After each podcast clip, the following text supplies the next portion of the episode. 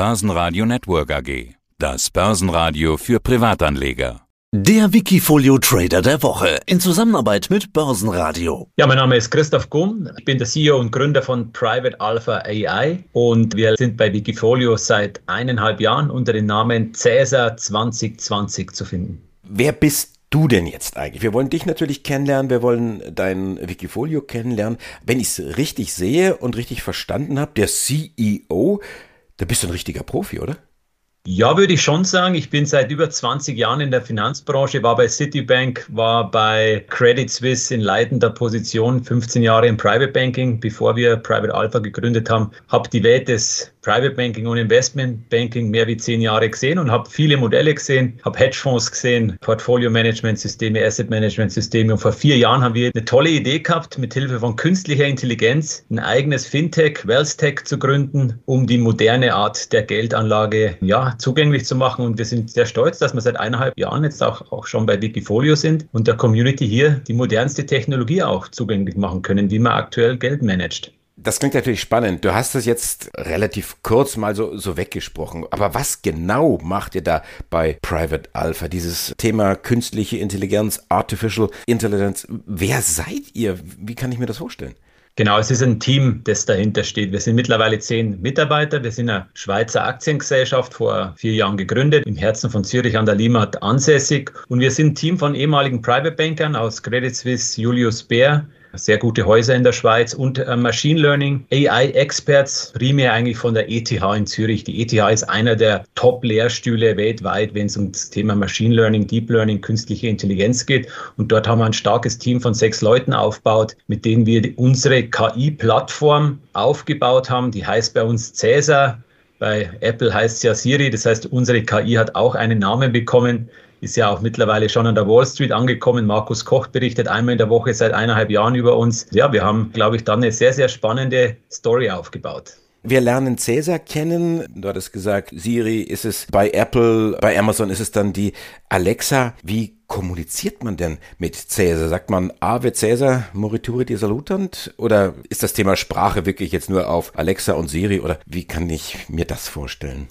Also im Marketing nutzen wir auch Sprachinterfaces, ja, da spricht der Cäsar mit uns, aber für uns, ich vergleiche das oft gern mit einem Fahrassistenzsystem. Jeder, der aktuell ein modernes Auto kauft, hat eigentlich ein Assistenzsystem drin und was macht das Assistenzsystem? Es sammelt Daten, es liest die Straße und bremst, wenn du nicht aufpasst, im Optimum und schützt dich vor einem Unfall. Und mit dieser gleichen Idee sind wir vor 4 Jahren gestartet. Von den führenden Datenprovidern sammeln wir alle Daten, alle Fundamentaldaten von den Notenbanken, alle Wirtschaftsdaten und auch die ganzen technischen Modelle sind bei Cäsar gespeichert. Das ist ein großer Datensammler mal Cäsar und dann natürlich mit Machine Learning und Deep Learning Algorithmen versuchen wir die Daten so schnell wie möglich, so effizient wie möglich und so akkurat wie möglich auszuwerten. Keiner kennt die Zukunft, wir auch nicht. Wir wissen nicht, was morgen passiert, aber was wir wissen, ist, was heute passiert. Und je schneller du die Daten von heute auswerten kannst, desto effizienter kannst du dich positionieren. Und das haben wir mit Cäsar gemacht.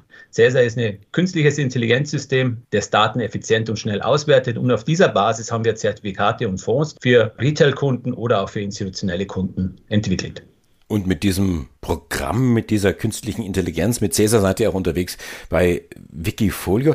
Ihr lasst Cäsar ja, wenn ich das so sagen darf, auf verschiedene Themen los. Ihr habt die ESG Leaders, das ist ein Wiki, die US 500, die US Tech 100, die Large Caps, Euroland, Mid Cap, Innovation Leaders. Ist das immer die gleiche AI, die dahinter steht? Der Cäsar vielleicht so ein bisschen angepasst auf die entsprechenden Schwerpunkte? Ja, eigentlich schon sehr gut zusammengefasst. Denn Cäsar kann man sich als universelle Marktüberwachung vorstellen. Also Cäsar sammelt alle Daten zu globalen Aktienindizes, um uns eigentlich jeden Tag real-time die Märkte zu widerspiegeln. Ist es ein gutes Aktienumfeld oder ist es ein schlechtes Aktienumfeld? Und dann nehmen wir Themen, wo wir bestimmte Schwerpunkte setzen. Das kann jetzt eine Indexreplikation sein, wie den US 100, also ein Nasdaq oder ein S&P 500. Oder es sind Themen wie Innovation, Sustainability, ESG. Und da kann der Kunde eigentlich auswählen zwischen, will er eher ein Indexinvestment, also einen schlauen ETF. Wir bezeichnen eigentlich unsere Wikis als schlaue ETFs, weil sie bestehen aus einem ETF. Nur der Cäsar ist im Hintergrund und schaut immer, wie ist das Sentiment. Also dadurch wollen wir dann Alpha erreichen, zum Beispiel im Nasdaq-Wikifolio oder im S&P-Wikifolio. Und wenn es dann um Themeninvestment geht, dann bauen wir Aktienbaskets, die immer aus 25 bis 30 Aktien bestehen, wo wir dann das Thema abbilden. Jetzt hatte ich ja bei meiner Aufzählung ein Wikifolio nicht vergessen, sondern bewusst ausgelassen, Sustainability. Das ist nämlich das, worüber ich jetzt mit dir sprechen möchte. Wie gesagt, da gibt es eine ganze Vielzahl. Was für eine Trading-Idee steckt denn hinter eurem Sustainability? Es ist für uns auch mehr als wie eine Trading-Idee. Es ist für uns eine Ausrichtung von der Firma. Und als junge, dynamische Firma wollen wir eigentlich zwei Megatrends vereinen. Einmal die digitale Art, Geld anzulegen und diese Unterstützung von der künstlichen Intelligenz und auch das Thema Nachhaltigkeit, Klimawandel, Klimaschutz. Ist für uns als junge Firma ein ganz klares Core-Investment-Thema. Und wir haben dieses Zertifikat gestartet mit dem Ziel, die Green Techs, die Innovation Leader aus dem Bereich Sustainability zu identifizieren. Das machen wir über einen Search-Algorithmus. Wir haben mehr wie 15.000 Aktien, die wir überwachen. Daraus selektieren wir die innovativsten nach dem vorgegebenen Ratings. Und aus diesem innovativen Basket wählen wir dann 30 Aktien aus, auch algorithmisch gestützt nach Bilanzkennzahlen, wie man Firmen klassisch bewertet und eben auch dieses Nachhaltigkeitskriterium, also wie viel Impact schaffen diese Firmen, und bauen dann den Index von 30 Firmen auf. Und das haben wir jetzt seit knapp 1,5 Jahren am Markt. Und ich glaube, wir müssen uns damit sowohl von den Einzeltiteln, von der Nachhaltigkeit und auch von der Performance nicht verstecken. Ich habe jetzt mal nachgerechnet, Juli 2020 seid ihr an den Start gegangen, also mitten im Corona-Jahr, Performance 55% in dieser Zeit. 2 Millionen stecken da mittlerweile drin. Was lockt denn die Investoren? Ist es die Performance oder die Story? Ich glaube, es ist beides. Wenn man beides vereinen kann, sein Geld in die richtigen Firmen investiert, in Wasserstoff, in Solar, in Greentechs, in Nahrung, in Dämmung und dabei noch Geld verdienen kann, glaube ich, es ist ein Double Win. Und wir wollen da auch kein Greenwashing machen. Also wir haben wirklich die Firmen identifiziert, glaube ich, die den Unterschied machen werden in den nächsten Jahren. Und ich bin selber begeisterter Technologieinvestor gewesen über die letzten Jahre, was für alle, die das auch gemacht haben, sicher lukrativ war. Aber ich glaube, die nächsten 10 Jahre, ob sich eine Apple nochmal verdoppeln kann, ja, sicher möglich. Aber die nächsten 10-Baggers, wo ja viele danach suchen, die sind, glaube ich, auch in diesem Feld zu finden, weil wir haben als moderne Industrienation den Auftrag, jetzt in die richtigen Technologien zu investieren. Und das wollen wir voll unterstützen und darum auch ein ganz, ganz starker Schwerpunkt von der Firma da drauf. Die größte Position, die ich momentan darin finde, ist Tesla mit, ich glaube, 4,1%, um ganz genau zu sein. Also ihr habt euch entschieden, und ich sage das so ein bisschen mit dem Stirnrunzeln, Tesla ist für euch ganz klar nachhaltig. Für uns ist es ja vom Rating, also es gibt natürlich verschiedenste Ratinganbieter und es gibt unterschiedliche Ratings, aber es ist für uns der Innovationsleader im Bereich Elektromobilität. Und für uns ist dieser Trend der, wo die Mobilität der Zukunft widerspiegelt. Daher ist sie bei uns im Index. Wir haben auch chinesische Anbieter, wir haben deutsche Anbieter. Und aus dem Algorithmus ist es momentan der Wert, der nach den verschiedensten Bilanzkennzeichen, Valuation, Qualität, Bilanzqualität, Wachstumsraten, das höchste Scoring aufweist. Und daher ist es bei uns am höchsten gewichtet. Wir haben ja einen Asset Allocation Ansatz. Wir setzen nicht alle Eier in einem Basket, sondern wir haben eben ein klassisches Portfolioansatz, den wir wöchentlich rebalancen. Und da ist Tesla für uns in allen Metriken momentan ja, die Nummer 1. Batterien beim Thema Elektromobilität, natürlich das große Thema, auch immer mit dem Fragezeichen, wo kommt das ganze Zeug her, wo geht es dann letztendlich auch wieder hin, wenn so eine Batterie ihr Lebensende erreicht hat. Wo Lithium herkommt, das wird letztendlich aus der Erde gebuddelt und da seid ihr auch sehr stark dabei. Eine Performance habe ich gesehen von 250% etwa bei Standard Lithium. Erzähl mir was über das Unternehmen.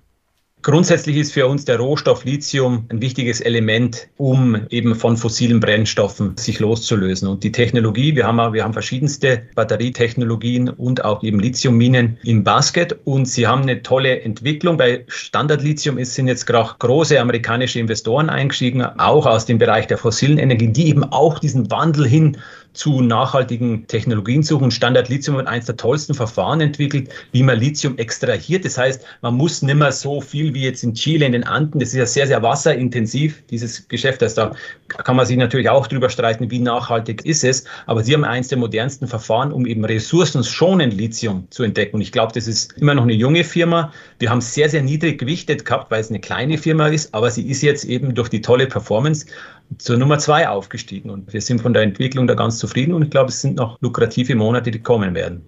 Die Wasserstoff-Story, die spielt ihr natürlich auch, aber habt im Prinzip ähnliche und vergleichbare Probleme wie der Rest der Welt, also Performance-Probleme. Wie kommt das?